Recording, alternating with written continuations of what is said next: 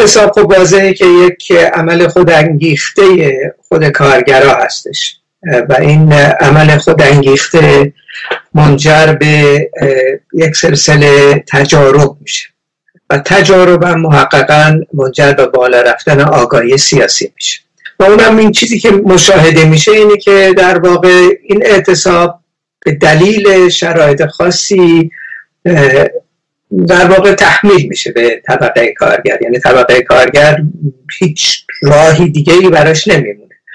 تمام راه ها رو تجربه می‌کنه مذاکره می‌کنه بحث می‌کنه خواهش می‌کنه تمنا می‌کنه از روی ناچاری کم میده به تمام این فشارها و شرایطی که تحمیل میشه برش از طرف دولت سرمایه داری و مدیرانی که مرتبطن به این دولت. در مراحل اول اگه همین اعتصاب هفت رو ما تجسم بکنیم می‌بینیم این روال روالی هستش که همه جا رخ خواهد داد. در داخل ایران در آتی هم به همین ترتیب. و در گذشته همون بحثی که لنین در اواخر قرن 19 هم می‌کنه اوایل قرن 20 می‌کنه به همین ترتیب بوده. هیچ تفاوتی نمی‌کنه. دولت سرمایه داری و نظام سرمایه داری شرایطی رو به وجود میاره که طبقه کارگر شروع به یک سلسله اقدامات می‌کنه. چیزی بهش تحمیل میشه حقوقش رو دریافت نمی‌کنه کم بهش میدن امتیازاتی نداره و عملا یعنی در مرز گرسنگی قرار می‌گیره. از این لحاظ اقدام می‌کنه. این اقدامات در ابتدا خب در اوایل قرن 19 هم و عواسط قرن 19 هم اقدامات در واقع خشونت آمیز کارگرا رو ما مشاهده کردیم در اوایل. یعنی در واقع با شکوندن ماشینالات و با اقسام حرکت هایی که در واقع خشونتشون رو نشون می‌داد فکر می‌کردم خب ماشینالات شکسته بشه مسئله حل میشه. و بعد به تدریج ما در همین دوران اخیرم مشاهده می‌کنیم. فکر می‌کنن اون مدیر عامل یا اون مدیری که اونجا هست این مقصره در واقع. و این حقوقا رو نمیده و اینا فاسد هستن. این موضوع ربطی به دولت سرمایه داری و غیره نداره. یعنی در واقع این آگاهی محدود به اون چیزی که ملموس در مقابلشون هستش در ابتدا. اما با ادامه این حرکت هایی که می‌کنن به این آگاهی می‌رسن. آگاهیشون به درجه به درجه بالا میره. به این آگاهی می‌رسن که همونطور که در حقیقت هم مشاهده کردیم که این سروان دو ایران نیستن این مدیران این دولت داره حمایت می‌کنه در واقع. و این کام این استاندارا و فرماندارا و تمام ابزاری که یک به یک مثلا در مذاکره کردن و غیره اینا همه مدافع همین مدیران هستن. یعنی در واقع مدیران خودشون گذاشتن اونجا. در به یه آگاهی بالاتری می‌رسه بر اساس این مبارزه. و اون آگاهی هستش که آگاهی ضد سرمایه‌داری مینامیم. حالا الزاما آگاهی سوسیالیستی هنوز نیستش. منتها به درجه هم بعضی از این افراد به آگاهی سوسیالیستی هم می‌رسن. و مثلا همین اسماعیل بخشی می‌بینیم که خب بالاخره بحثاش یه مقداری فرق داره با سایر کارگرانی که اونجا هستن. و گرایش های مختلفی الان به وجود اومده در همون کسانی میان کسانی که در اعتصاب هستن.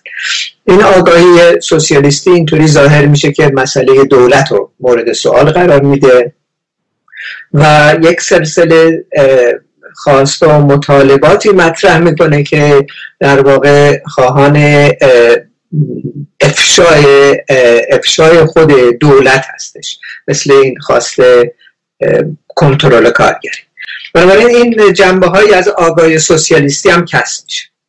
حالا بحثی که لنین در این مقاله می‌کنه این هستش که تمام این موضوع را ما بپذیریم. این به خودی خود منجر به سرنگونی نظام سرمایه داری نمیشه. یعنی در واقع آگاهی ها کسب میشن آگاهی سوسیالیستی هم حتی کسب میشه. مثلا در همین موارد ما الان مشاهده داریم می‌کنیم در ایران. خب سوال بعدی اینه که خب چرا این سرنگون نمیشه این رژیم دیگه؟ اگر مثلا این کارگرای اینجا آگاهی کسب بکنن. همه جا همه کارخونه ها هم در سراسر ایران به این آگاهی برسن الزاما به این مفهوم باید باشه که این رژیم سرنگون بشه دیگه. در صورتی که چنین نیستش. تمام موضوع سر مسئله اعتصاب نیستش. این اعتصاب صرف در اینجا و اونجا حتی اگر سراسری هم باشه الزاما منجر به سرنگونی نمیشه. و از طرف دیگه اگر هم به سرنگونی منجر بشه مثل انقلاب 1357 منجر به جایگزینی این دولت از طرف خود کارگران نمیشه. یعنی یه رژیم دیگه این وسط میاد رهبری کارگری رو در دست می‌گیره مثل خمینی و بعد یه رژیم بدتری حتی ایجاد می‌کنه که استثمار مضاعفی رو اعمال می‌کنه به طبقه کارگر. بنابراین از این رو هستش که ما صحبت از اعتصاب که می‌کنیم تمام این منظومات مارکس و لنین و غیره مطرح می‌کنن. این اما آگاهی هم که کسب میشه این آگاهی الزاما منجر به سرنگونی نمیشه و منجر به استقرار یه دولت کارگری نمیشه. اینو تاریخ نشون داده. بنابراین این تجربه اخیر هم برای بخصوص رفقای جوانی که در ایران هستن.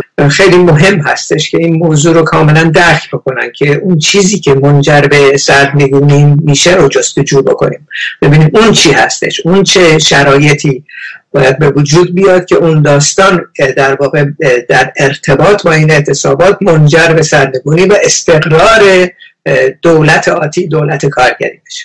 در این ارتباط در واقع در دوران مارکس بحث خاصی نشد. خود مارکس یک برداشت خطی داشت از این موضوع که طبقه کارگر به همین شکل رشد می‌کنن آگاهی کس میشه کس میشه و بعد به شکلی حالا این دولت سرمایه داری سرنگون می‌کنن. خود مارکس سر این موضوع زیاد پافشاری نمی‌کرد چون فعلیت انقلاب در دستور کار نبود زمان خود مارکس بورژوازی به قدرت رسیده بود و تازه در واقع ماهیتش رو هنوز بروز نداده بود به اون شکل.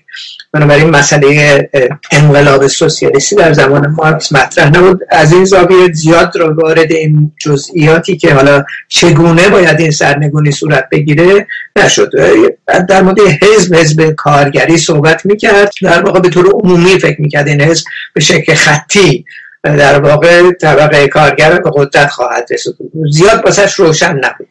به این ترتیب که تمرکزی رو این موضوع نگذاشت و به دلیل شرایط عینی. اما در اوایل قرن بیستم فعلیت انقلاب در دستور روز قرار گرفت. یعنی در واقع طبقه کارگر رشد کرد آقای خیلی به مراتب بیشتر از دوران خود مارکس رو کسب کرد. مبارزات طبقاتی در راستای حتی تا سرحد سرنگونی و غیره مطرح می‌شد. بنابراین یک باز جدیدی در سطح بین المللی به وجود اومد که یک شرایط مثلا تدارکاتی رو لازم می‌دونست که این عمل رو به انجام به فرجام برسونه. عمل در واقع اعتصابات و اعتصابات عمومی و غیره رو به فرجام برسونه. فرجام یعنی تسخیر قدرت توسط طبقه کار. و در اینجا ما یک اصطلاح پدیده جدیدی رو مشاهده می‌کنیم و این پدیده جدید هم از طرف لنین مطرح شد. یعنی نه اینکه حالا لنین نابغه بوده ولی به هر حال به دلیل مثلا شرایط موجود در روسیه اون زمان به این به این آگاهی رسید که ما یک ابزاری لازم داریم. ابزاری لازم داریم که این به اصطلاح تهاجماتی که میشه از طرف نظام سرمایداری و اعتراضاتی که در مقابلش میشه و اعتصاباتی که میشه اینو جمع بکنه و اینو نگه داره. یه جایی مسئول، مسئولیت بهش بده که یه دوره که افتخیز ایجاد میشه و بالا پایین خواهد رفت مبارزات بتونه یک ابزاری به وجود بیاد که این رو نگه داره برای یه دوره تا شرایط آماده بشه برای انقلاب و قدرت سیاسی به دست خود طبقه کارگر. این موضوع موضوع در واقع حزبیه که لنین مطرح کنه یه حزبی از اقلیت حزب توده های کارگر نیستش. یه حزب اقلیتی رو مطرح می‌کنه. میگه ما به این ابزار نیاز داریم. اعتصابات شروع میشن آگاهی ها کسب میشن ولی از بین میرن. سرکوب میشن طبقه کارگر. و این اصطلاح تداومین الزاما به قدرت سیاسی طبقه کارگر منجر نمیشه. بنابراین ما یه حزبی لازم داریم یه تشکیلات اخصی که از اقلیتی از جامعه از جامعه کارگری به وجود میاد نیاز داریم که چند کار بکنه. یکی اینکه خودش از آگاهی بالاتری برخوردار باشه. نه تنها آگاهی روزمره که در سطح جامعه مطرح بلکه اصطلاح تجارب تاریخی و تجارب بین المللی هم در خودش نهفته باشه. یعنی برنامه ای که این حزب داره شامل تجارب کل مبارزات طبقاتی در سراسر جهان باید باشه. یعنی در واقع این حزب که به وجود میاد یه حزبیه که دارای قدمت طولانی تاریخی هستش. و از این لحاظ از تمام تجارب استفاده می‌کنه برای پیشبرد یک انقلاب توی یک کشور خاص. و این حزب در واقع یه حزبیه که در اقلیت برای اینکه از بهترین عناصر مبارز ترین افراد آگاه ترین افراد باید تشکیل بشه. مثلا اگر ما همین الان اسماعیل بخشی رو در نظر بگیریم و پیش از اون مثلا شاهروخ زمانی رو در نظر بگیریم اینجور آدما در واقع از بنیانگذاران این حزب باید باشن. نه یه خارج از طبقه اصلا خارج از کل پیشرو کارگری اونم در خارج از کشور حزب طبقه کارگر به وجود بیاره هیچ ارتباطی به این موازه کلیدی لنینی نداره. این حزبی که لنین مطرح می‌کنه یه حزب اخص هستش. حزبیه که شامل ده ها نفر مثل بخشی ها و چارق زمانی ها هستش در درونش. البته روشنفکرهای انقلابی هم مثلا تو روشنفکرهای انقلابی باید در عمل مورد پذیرش این پیشرو کارگری قرار گرفته باشن. نه اینکه هر روشنفکری بیاد بگه من انقلابی هم منم رهبر شما و طبقه کارگر باید بپیونده به من. این در واقع نقض قرض این عملی نیست و کل تاریخ چهل سال اخیر ما هم نشون داده که چنین حزب کارگری به وجود نمیاد از بالا. و حزبیه که از پیشتازان کارگری از مجرب ترین افراد در جامعه و آگاه ترینشون شکل می‌گیره.